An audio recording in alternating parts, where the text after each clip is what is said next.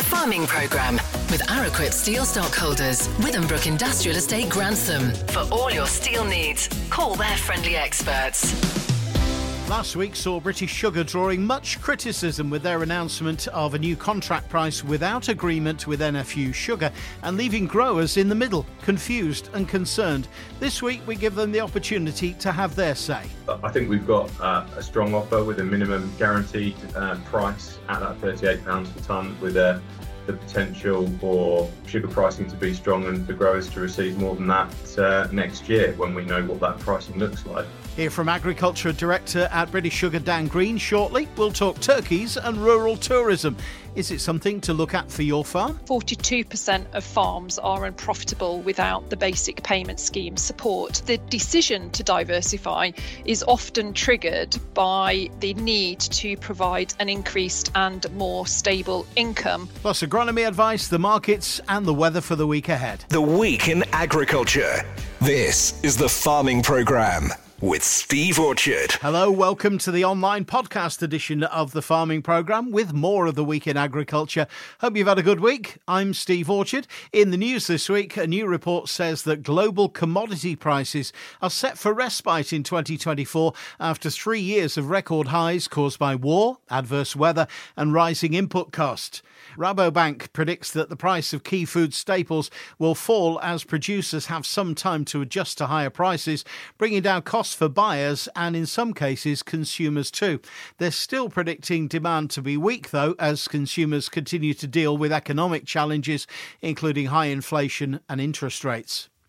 An emergency authorisation for 3 maize seed treatments, Korit, Redigo M and Force, has been given the green light by the HSE. This is for maize grown in 2024. A consultation over the possible introduction of a digital passport for combinable crops will launch next week. In essence, it's a simple change, switching from pieces of paper currently carried with each load to a digital system. The consultation starts tomorrow, Monday 20th of November, and lasts until the 2nd of February next year. More details from AHDB. And we have yet another DEFRA secretary. Following last week's cabinet reshuffle, Steve Barclay replaces Therese Coffey. Now, I think it's about time to get the sprouts on. Just 5 weeks tomorrow, most of us will be sitting down to enjoy a festive lunch on Christmas Day. Will it be turkey for you? Philip Mowbray from TT Turkeys in Woodall Spa, Lincolnshire.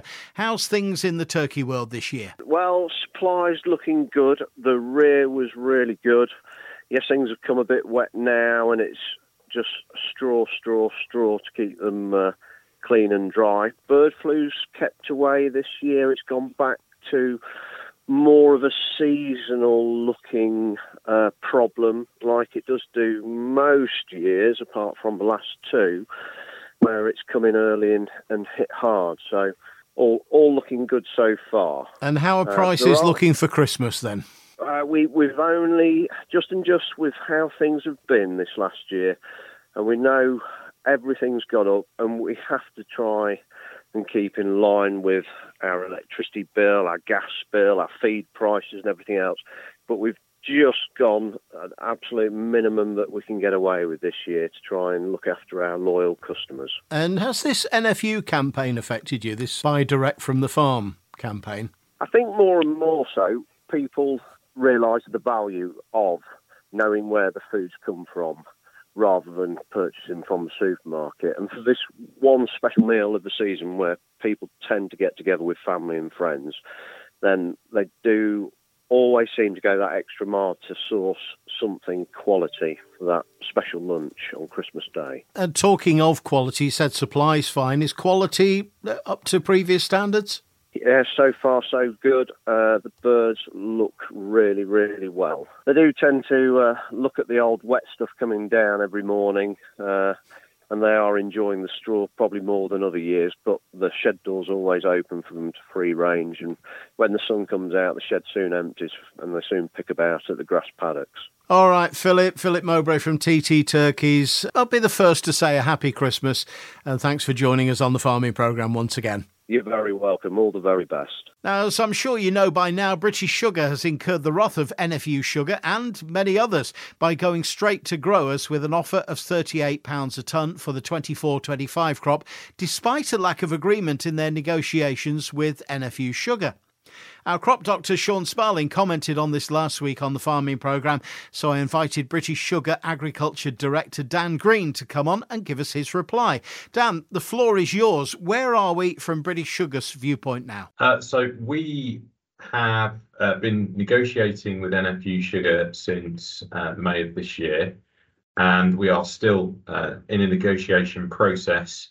At this point in the year, growers would normally have a price announcement, and it's already well beyond the point where they're making those cropping decisions, and a number of growers have been calling for us to release the price and the contract so that they can have certainty and make those plans final for cropping for next year. Why is it so late coming up with a price for this year then? Why have the negotiations not kind of followed their normal pattern? Well, I think so. Negotiations are following the normal process, and actually the process has been around for a long time and stems all the way back from when the quota system was in place pre-2017. It hasn't changed since then, and the negotiation process can run all of the way with a price announcement being as late as September of the year in which the beet's going to be processed. It would have already been planted. That's the latest it could possibly be. But I think it just proves that this process that we have is not really fit for purpose and doesn't suit the industry, doesn't suit sales, doesn't suit growers.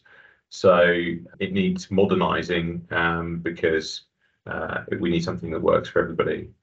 Okay, so why haven't you actually agreed a price? I think it comes down to a difference in views between the two parties. We've done a number of things. We've got a very good price that is on the table. It's a minimum guaranteed price with a market-linked bonus, and we believe that would deliver between 20 and 25% margin for a grower, which compared to many of the other choices that they've had in their cropping rotations is very good and attractive margin. Clearly, NFU Sugar have got a position, and we have a difference of opinion on that and some of the terms and conditions attached to the contract. So this negotiation process has taken some time. How has the price of £38 per tonne arrived at? It seems to be lower than the world price of sugar. Costs have gone up and so on. It seems to be a drop on the face of it. We do a lot of work to understand growers' costs with independent consultants looking at what the cost of growing the crop is. Last year, when we did that work and came out with a price of £40 a tonne, that was a 48% increase in the price. We again do that work this year. We believe that as a result of doing that work that some of the key input costs like fertiliser have gone down considerably, and that actually the cost of growing is slightly reduced. Therefore, the price that we've got out there, the minimum guaranteed price of 38, is comparable with the margins that were delivered at £40 per tonne last year. That's the floor price. There's also the opportunity, if sugar prices remain strong and are strong in next year, and we don't know where those prices are going to be yet, there's the opportunity that the price could be at the £40 level or even higher than that if strong sugar pricing is maintained through into 24-25. So you say negotiations are not complete. What's the next step? How is this going to be resolved? Or is this that's the deal, £38 a tonne plus bits and pieces, take it or leave it? Or is there actually some more negotiation to be done? Well, we have an offer that growers can choose to sign up to for certainty, but we continue the negotiation process with NFU Sugar, and whatever is agreed, they will have a choice whether to stay on what they've signed up to today, or whatever the agreement is that's made with the NFU as and when we get there. OK, and they've been talking about getting DEFRA involved in this and so on. We're aware that they have written to DEFRA, but DEFRA, I think, have responded and said that there is a well-established process for this and that we should continue with that process. My view is that we are still engaged in that process. We want to get back around the table and continue negotiations with NFU Sugar in order to get to a resolution and get a price, an agreed price out to growers.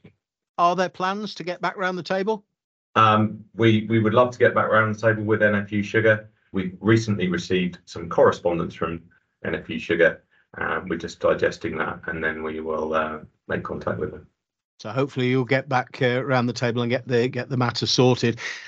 Why is there a clause in there that restricts working hours of farm staff who grow beet? What's that got to do with British Sugar? So British Sugar is part of ABF, and ABF have a global ethical set of standards, a code of conduct, and within that there are some references to working hours. It's something that we need to agree with NFU Sugar in terms of a way forward for our industry. So I think we have to ensure that as an industry, we're acting responsibly. The interprofessional agreement that we currently have has a number of references in there already to things like modern slavery, for example. And obviously we want to work with NFU Sugar to reach an agreement on what we do have as an industry that is workable for the industry and you know, protects everybody within it. So you feel that British Sugar has a responsibility in this area? Our customers and we both need to demonstrate that we are managing that responsibly. Dan, before we close, would you just summarise British Sugar's position in all this as we stand at the moment? I think we've got a strong offer with a minimum guaranteed price at that £38 per tonne, with the potential for sugar pricing to be strong and for growers to receive more than that next year when we know what that pricing looks like. You know, we want to continue to negotiate with NFU, come to an agreement, and yeah, we've given growers choice so they can decide what they want to do. All right, Dan Green, Agriculture Director at British Sugar, many thanks indeed for joining us on the Farming Programme this morning. Thank you. To independent agronomist Sean Sparling, Sparling Agronomy Services then. Morning, Sean. What's your response to all that? Morning, Steve. Honestly, I think if I was a grower, I would wait until NFU Sugar told me it was a good deal. Growing costs have rocketed. The risks because of extreme dry or equally extreme wet weather conditions at drilling and through spring establishment are a massive issue. It's been all of those things this year. Weather conditions at harvest. Remember the frost damage we had in last year's crop, with uncertainties surrounding the derogation for neonic use every year and the potential virus damage. Herbicide costs have doubled. There's no such thing as cheap herbicide mixes now, and we have to apply 3 or 4 of those mixes at least in order to combat what are increasingly difficult to control weeds.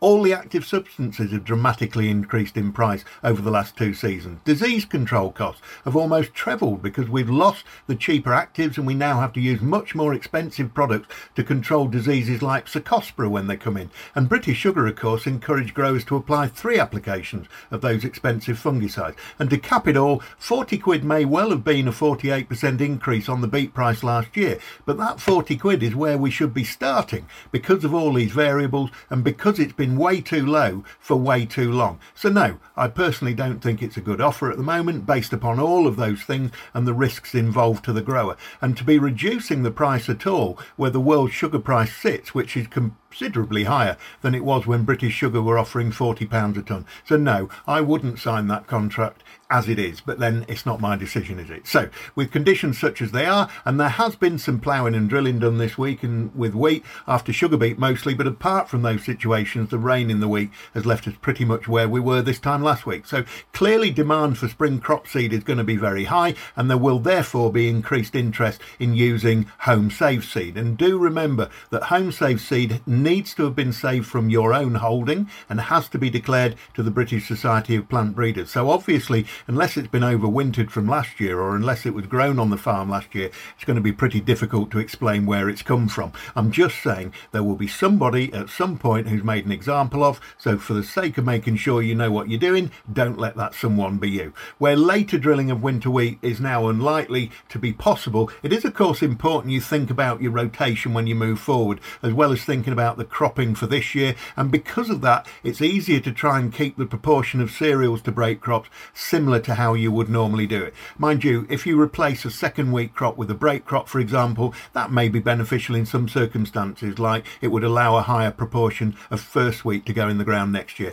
It's not just as simple as bunging in whatever comes to hand. Think about all the implications to your future rotation. Obviously, spring wheat is a good alternative in the rotation for winter wheat. It'll yield less than winter wheat, although the nitrogen requirements will be similar. The herbicide and the fungicide costs are going to be considerably reduced, and that gives a good potential for a reasonable return. It tends to be easier to achieve protein levels for milling premiums with spring wheats as well, so those premiums can also help boost the margin. One of the biggest problems with spring wheat, apart from variability in the quality, which most spring crops seem to suffer from, particularly in the seasons we've had, and hot dry weather, which jiggers up establishments such as we've seen for the last couple of springs, is that because it's more open flowered, spring wheat tends to be much more susceptible to ergot than winter wheat, often in the absence of grass weeds, and that often results in load rejections and the need for colour sorting prior to delivery to take out the majority of that ergot, and that brings its own additional cost. Winter barley or second wheat crops could be replaced with spring barley on many farms, especially where there's a demand on farm or locally for barley or barley straw for livestock.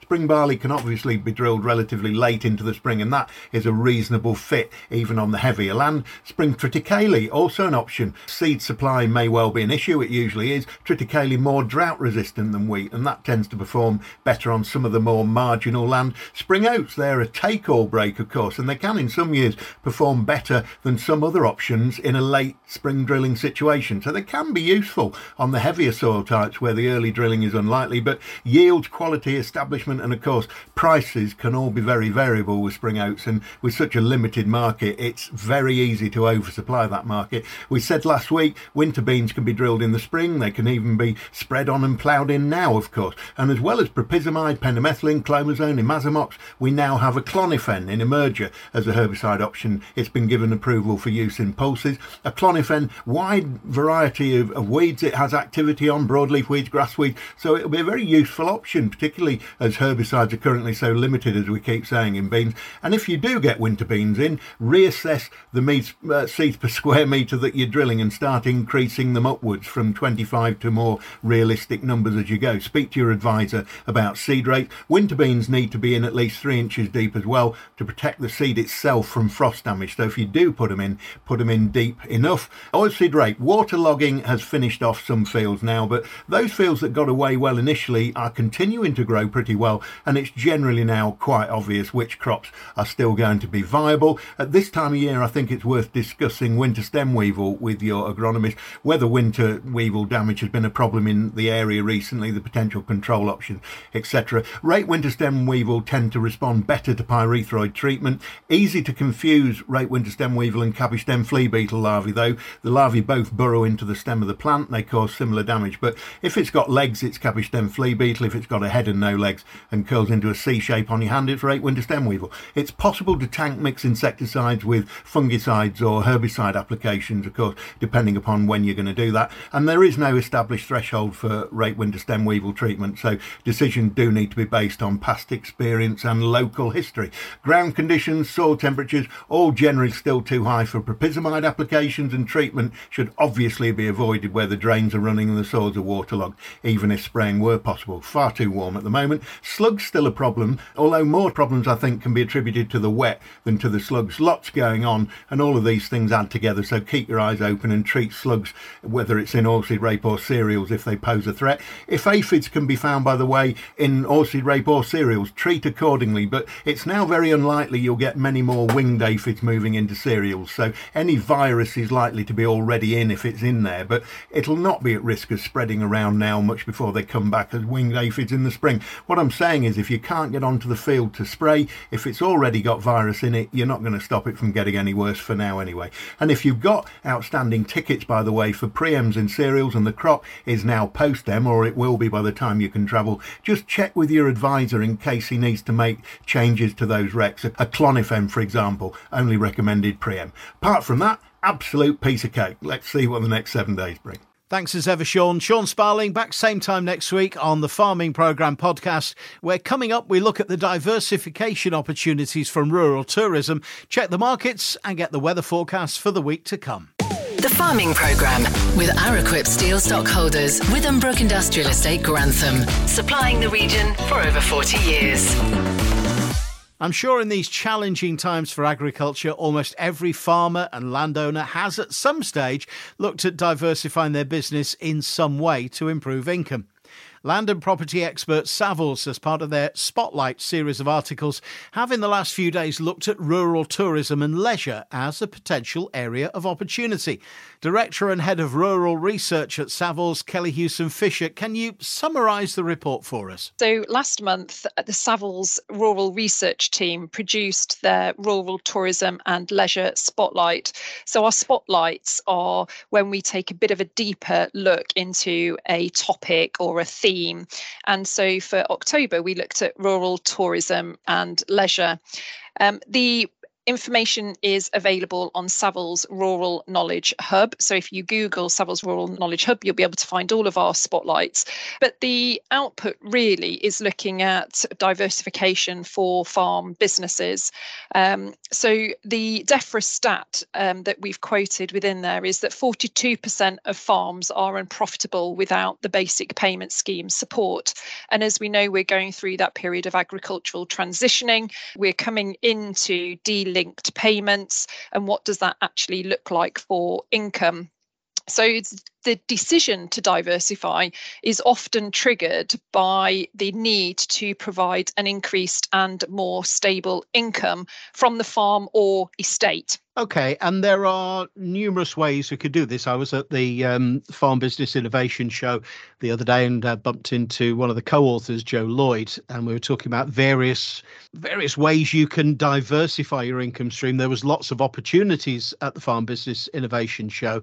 Are there any more popular than others, or does it really depend on the farm itself and its location, etc.? Yeah, that's quite a large question there, Stephen, itself, isn't it? And trying to break that down. I mean, firstly, to say that there has been an increase in diversification from farms. So during 2022, again, some DEFRA stats say that approximately 51% of farmers earned some form of income from a diversified enterprise, which had increased from the 10 years before, which was at 33%. So there is a shift to looking at diversification itself. As you say, there is a real range of what that looks like. So the range and the types of diversification have increased, certainly. And a lot of that has been driven by market demands. So looking at things like technology, so how the internet has played its part and its role within that diversification.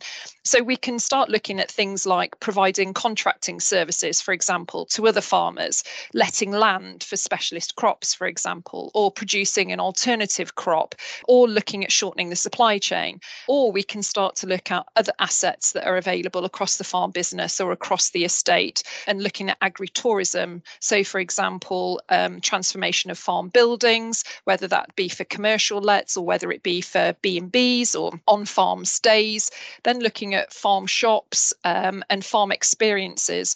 Certainly what our research found was that it's certainly moving towards the ability to provide an experience, and that focuses on whether that's sort of well-being experience, that social value, and also the case studies that we used really looked at how they can build upon their already diversified enterprise. You know, it's like business in itself.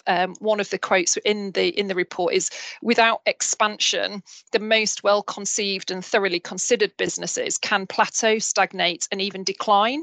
And I really like that sort of sentence in terms of we've got to continually look at what we're providing, how we're providing it, and ensure that it is actually doing what it needs to do. Because there is a tendency to think of diversion as, well, we'll get a field full of yurts or shepherd's huts, or we'll maybe get a milk vending machine. But there's an awful lot more that can be done. Is there anything in particular that's kind of trending or in demand at the moment? If there was a silver bullet to all of this, we'd all be doing it. I think it really is about, A, your market research. So actually undertaking that research to understand, what's out there in your vicinity, in your location, and looking at what assets you have within the business. And they're not just, the buildings, the land, etc., but also resources, skills, people. What do you have that you can utilise and really drive efficiency and effectiveness through, as I say, to sort of support the resilience of the business. Yeah, because again, thinking of things like accommodation, B&Bs, that took a real big hit, of course, because of COVID. It did. And again, if you look at the case studies that we've got within the report itself, we've got 4 great case studies. And in particular, if I focus on Uncle Henry's, because we are in Lincolnshire at Grayingham there. So Emma Blandford spoke to my colleagues, and what they're going to focus on going forward is providing that seasonality of events. So they've really seen that if they sort of capitalise and capture the seasonality, they can look to increase the footfall through their diversified enterprises, and also dog-friendly activities. So they've obviously looked at the market themselves, undertaken maybe some market research, but they see that as something that they're going to focus on as well going forward. So I do think it's about location, about the assets that you have available, and what is available in the vicinity already, and is there a gap in the market that you can fulfil? And there's far more to diversifying than just saying, we'll open up whatever it may be. You've got to actually provide, as you say, an experience. You've got to provide something to get people on the farm in the first place. No good just opening up a field full of yurts and waiting for people to come through the door. Absolutely. And again, within the report itself, we do provide some really good guidance on what to look at. So there's numerous points to consider when diversifying. Marketing, people itself, are you able to actually manage the number of visitors that you think you're going to get? So the infrastructure, the finance, the funding, have you undertaken those cash flows to look at what finance is required? And then we also provide sort of our top 10 of looking at how to create a visitor destination. And some of those points are really good as well in terms of, can you collaborate with other businesses? So again, going back to Uncle Henry's, they've certainly collaborated with others in their shop. So being able to provide, different, bits and pieces that you can go in, you can buy gifts, but there's a butchery there as well, and the cafe, and there's things there for children, the play areas for children. So I think it's certainly looking within our report itself and taking that guidance. I bumped into the British Farming Awards winner of diversification and said, well, what is your guidance? What's your tip, if you like, for somebody who's considering diversifying or going into a different line of business? And their prime bit of advice was, keep your eye on the numbers. Treat this as a business, not just a bit of a hobby. Otherwise, you're going to fall into problems potentially. Yeah, I mean, like we said, looking at the funding itself, the diversified enterprise has to stack up. You're doing this potentially because you're trying to create an additional income into the farm, maybe because, as we said at the beginning, BPS payments are looking to decrease up till 2027 when they will be zero. So you're looking at how you can generate that income into the business. So the numbers have to stack up. And what is this Rural Vibrancy Index? That sounds rather interesting. Can you just explain what that is and how the index is going? Yeah, so the Savills Rural Vibrancy Index, it actually tracks some of the key influences on farm tourism and leisure enterprises. And what it aims to do is to give a comparative indication of the strength of rural tourism and leisure over time. So the report itself looks at the data from 2022. So it states that overall rural vibrancy improved in 2022, but that was underpinned by strong on-farm performances, with these diversified businesses playing, a part in that success. So it'll be interesting going forward as we continue collecting data for this Rural Vibrancy Index, how that plays out, as we've said, particularly in light of reductions in BPS. Kelly, this is a very interesting, a very in-depth report on rural tourism and leisure. What would you say are the top 3 takeaways from the report?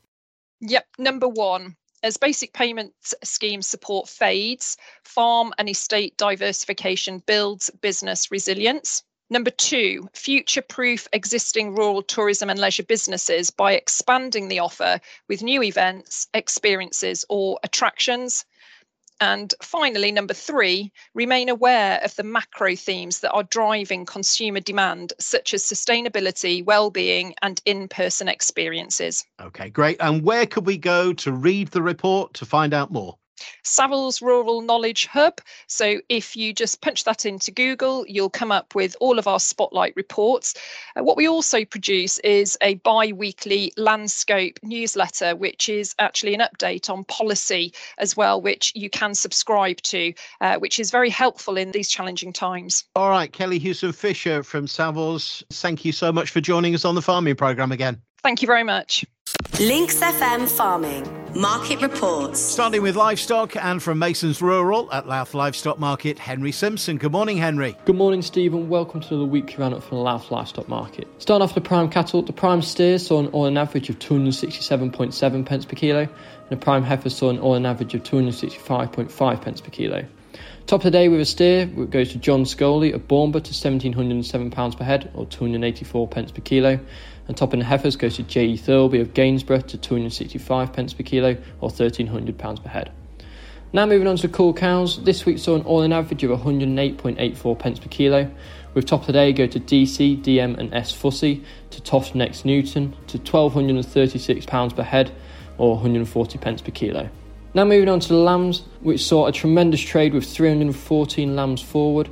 Saw an SQQ of 267.64 pence per kilo and an all-in average of 261.16 pence per kilo.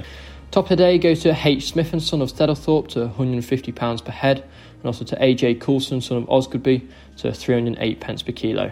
Moving on to the cool ewes, 100 entered this week. Saw an average per head of £70.82, with top to N. Lovesey with a Beltex ram to £186 per head, and to H. Smith & Son to £131 per head for a ewe.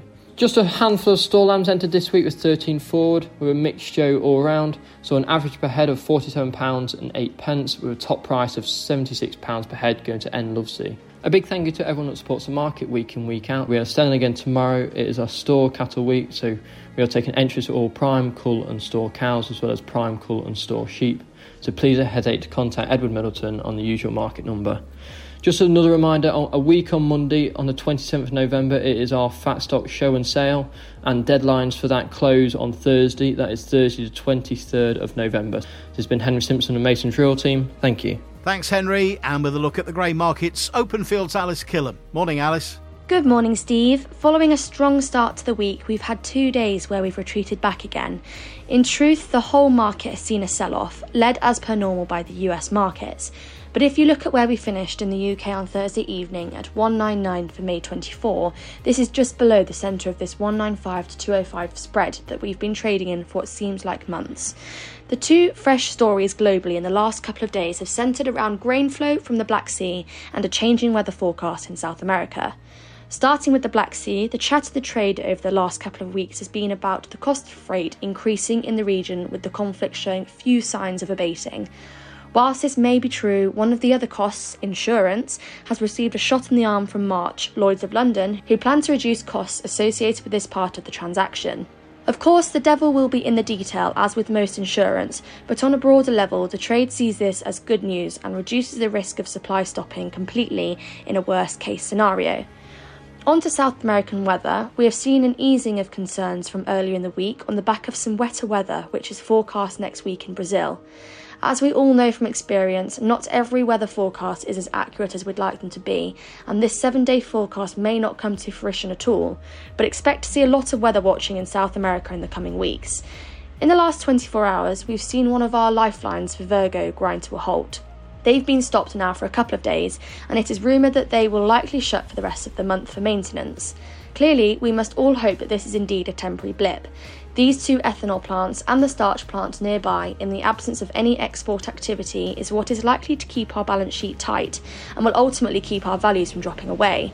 Let's hope that this story settles over the coming days, but this, alongside the unresolved RED paperwork required from January 24, still casts a shadow over what might happen in the new year, one to watch in the next couple of weeks. Malting barley, like milling wheat, remains at multi-year highs. We are seeing some issues in store though with infestation. I think this could get tight at the end of the season, but don't get too brave. Storing malting barley is not like storing milling wheat. It is certainly not for everyone. Leading from this, though we'd naturally expect to see a big barley crop going into the ground, this does not necessarily mean that premiums will be on the floor. There are already some values for autumn 24 being spoken about, which may be of interest for some. Feed barley, though easier to sell on a boat than feed wheat, is not far behind it. Spot barley is almost impossible. There is some interest into the Jan-March position, so we may have to look towards this in the coming weeks to keep things moving. Wheat is tight, but we will definitely need to export some barley at some stage, something that we'll need to be aware of. Rapeseed, which had up until about 4 p.m. Wednesday had a good little run. To be fair, the weekly export numbers this week for US soybeans were very good, so we gained €6 in the last hour or so of trading, but it's been a hard end to the week after a little promise. Guide prices for this week, circa Friday morning. Feed wheat December 175 to 185, February 180 to 190, November 24 195 to 205, with Group 1 milling premium still holding between £60 and £70.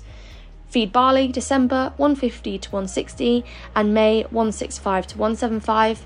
Finally this week, all-seed rape, December 350 to 360 and May 360 to 370. As usual, please call for firm values. Thanks, Alice. The Farming Programme. 5-day forecast. After a damp start, a drier, breezy week, gusty southwesterlies in the 20s mph today with some light rain and patchy sunshine. Heavier rain for Monday, highs just in double figures, staying breezy but more from the northwest. The rest of the week will be mostly dry, a mild Thursday but otherwise turning colder for the end of the week with overnight frosts and winds gusting into the mid-40s mph. Next week on the Farming Programme podcast, we'll look at a methane-powered tractor and see what's on at this year's crop tech. I'm Steve Orchard. Until then, have a great week. The Farming Programme with Arrowquip Steel Stockholders, Withambrook Industrial Estate, Grantham. BSI ISO 9001 accredited.